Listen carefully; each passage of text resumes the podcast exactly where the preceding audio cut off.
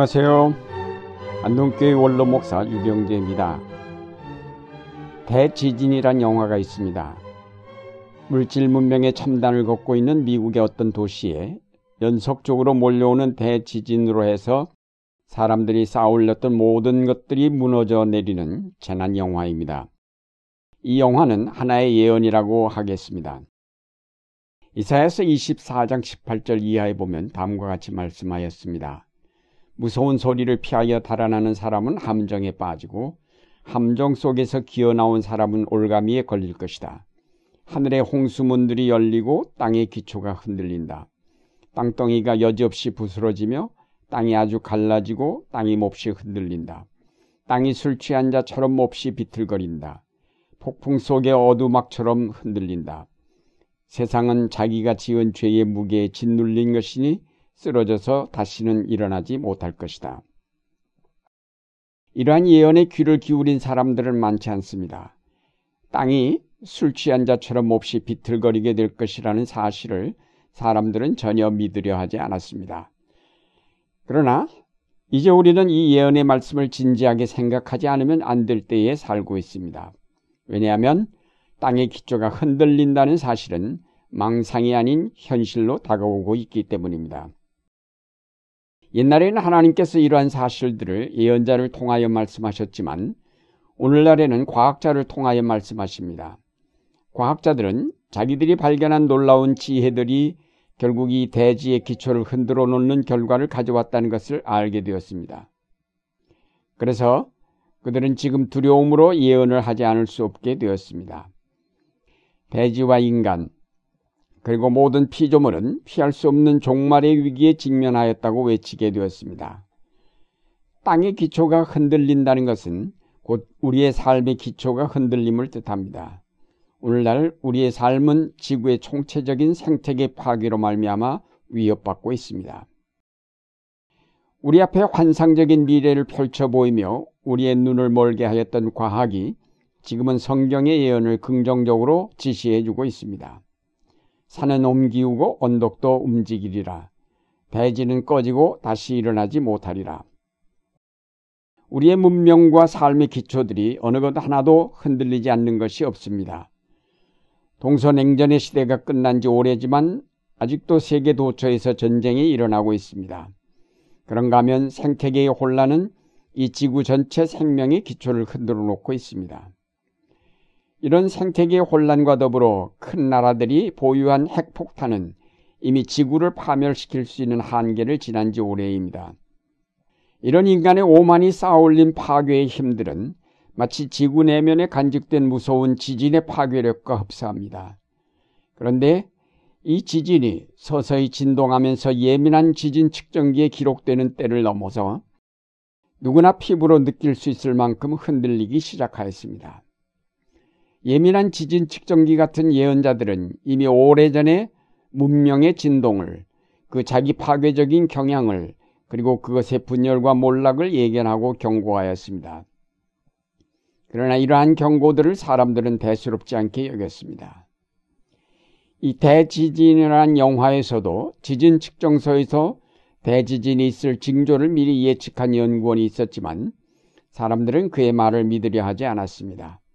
시장에게 알려주었으나 그는 그 사실을 발표하지 않았습니다.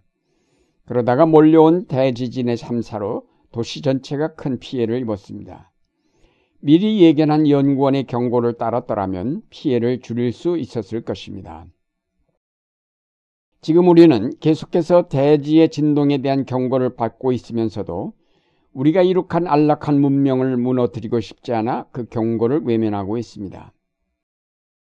이태리의 폼페이 유적지는 우리 지구의 미래를 경고하는 좋은 표본입니다. 지금으로부터 약 천구백여 년 전 이 도시는 화려하고 아름다웠습니다.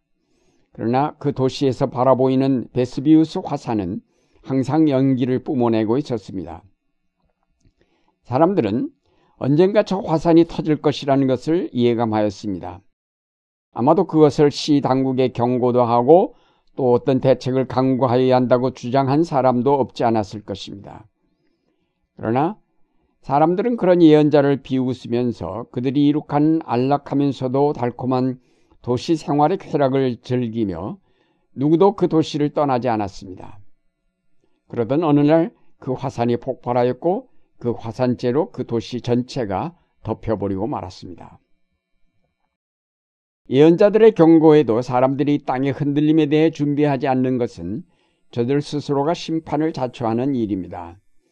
예언자들의 선포는 대지의 기초에 관해서가 아니라 이 기초를 놓았고 또 그것을 진동시킬 수 있는 분에 관한 것입니다.